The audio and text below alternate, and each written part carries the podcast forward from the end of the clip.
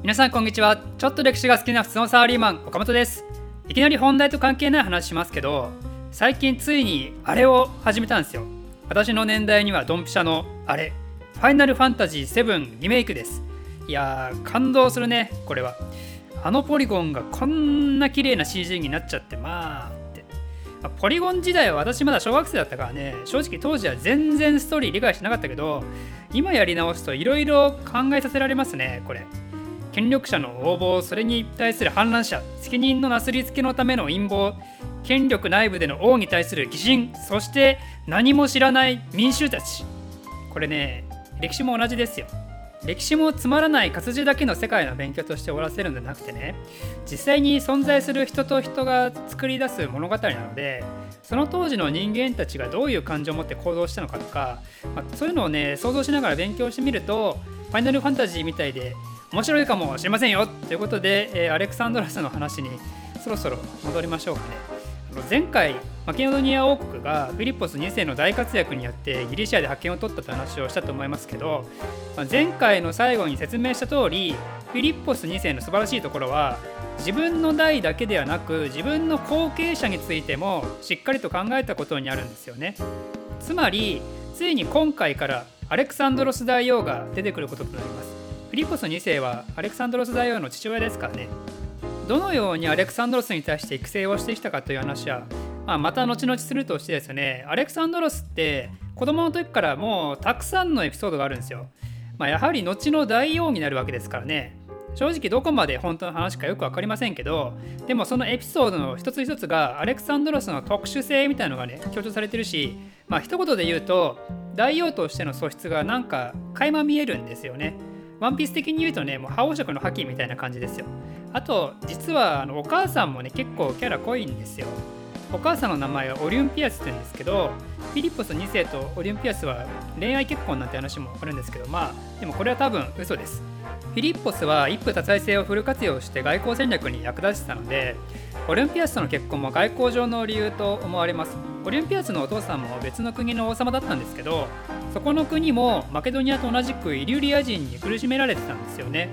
なので対イリュリア人同盟の意味を込めた結婚だったと思います。でフィリッポスの家系は前回言ったようにヘラクレスの血を受け継いでる設定なんですけど、オリュンピアスの家系は同じくギリシア神話の英雄アキレスの血を引き継いでる設定なんですよ。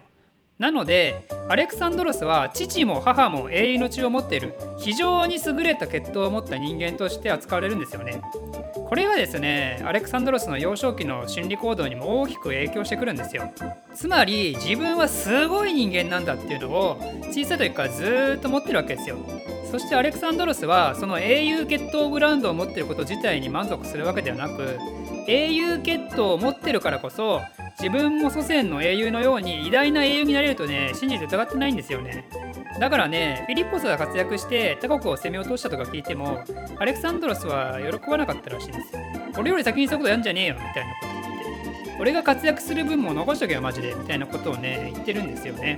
ここら辺の価値観がね東方遠征に向かった動機として相当影響ありそうですよね。やっぱ三つ子の魂ひゃくまでですからね。で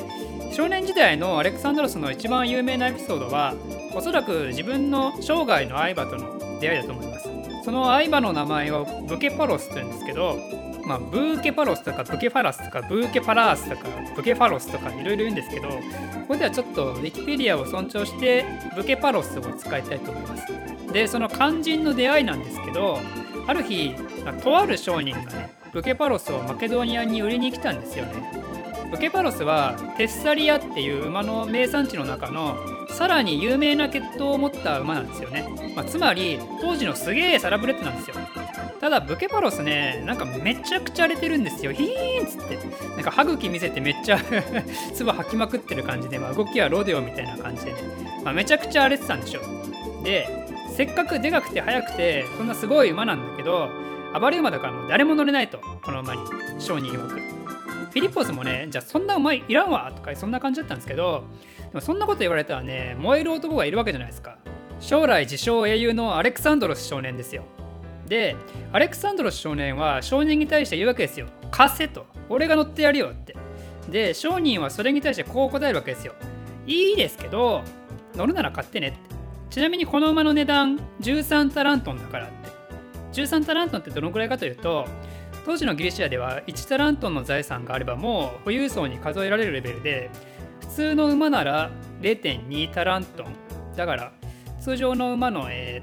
ー、何倍だ、ろくじゅう、ろくじゅうごばいか。通常の馬ろくじゅうごとうぶんだから、まあ、競走馬のカテゴリーで考えると安くていっとうひゃくまんぐらいでしょきっと知らんけど、だからまあ現在価値だとおそらくろくせんごひゃくまんからいちおくぐらいの価値だったんじゃないですかね。でまあついでなんでそのまま現代のイメージで考えてもらいたいんですけど、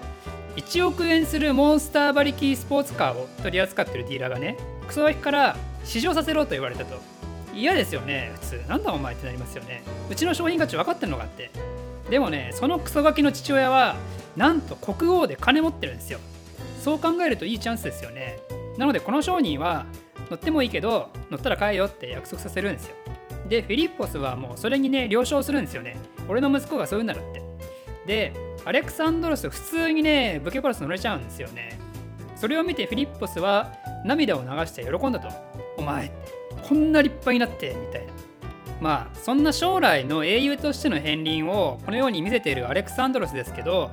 実はブケパロスは自分の影にビビって暴れてただけのようで、それを見抜いたアレクサンドロスはブケパロスが影が見えない位置に移したらね、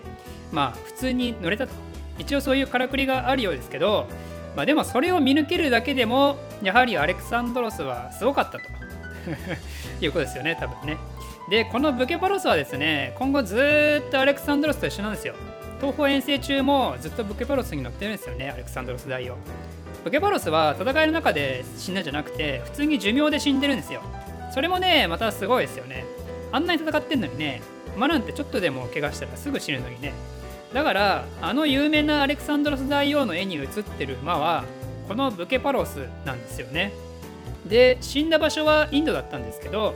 アレクサンドロスはその死を悼んでアレクサンドリア・ブケパラという名前の都市をその馬のためにね作ってあげたということです。ということでなんか馬の話ばっかしてますけど、そんな感じで自尊心の強かったアレクサンドロス少年はですね、フィリッポスの計らいでじゅうさんさいになった時に本格的な帝王学を学ぶことになります。そしてその教師として免れたのがあの有名なアリストテレスです。アリストテレスはソクラテス、プラトンと合わせて西洋最大の哲学者と言われてますけど、アリストテレスは哲学を他の自然科学なんかの、ね、学問に分類して体系化させたので万物の祖なんて呼ばれたりしてます。マケドニアに来た時はまだギリギリさんじゅうだいぐらいだったんですけど、この時点ですでに哲学者の中で最も巧妙にして最も博識というね名声を手にしてるんですよね、まあ、なので家庭教師という意味だと本当に当時のギリシア人からしたら世界最高の人物をフィリッポスにせいは息子のために雇ったわけですよ。いくらぐらいかかるんでしょうねアリストテレス。ちなみに私大学生の頃家庭教師したんですけど、その時はね時給せんはっぴゃくえんぐらいでしたね。豆知識ですけどね、私の私の豆知識です。でフィリッポスの素晴らしいところはこのアリストテレスの超すごい教育を決してアレクサンドロスだけとのこのマンツーマンにしたわけじゃなくて、アレクサンドロスと同年代の貴族の子供たちも集められて同じ場所で同じ教育を受けさせたんですよ。これによってね、この選ばれし子供たちがアレクサンドロスと一緒に成長していって、アレクサンドロスがあの少年から大人になった時、その子供たちは大王の側近となって共に東方遠征で活躍をしていくわけですよ。アリストテレスの教育期間はさんねんかんのようだったんで、まあ、この人たちはね超高偏差値アリストテレス中学 オービー みたいなね、そんな絆があるわけですよね。ちなみにアレクサンドロスはアリストテレスを超尊敬してたようで、自分にとってフィリッポスと同じかそれ以上の存在だと言ってるんですよね。アレクサンドロスとアリストテレスの交友関係はこのさんねんのね教育の後も続いていて、東方遠征中もなんかね珍しい植物とかを見つけたらアリストテレスに送ってたようです。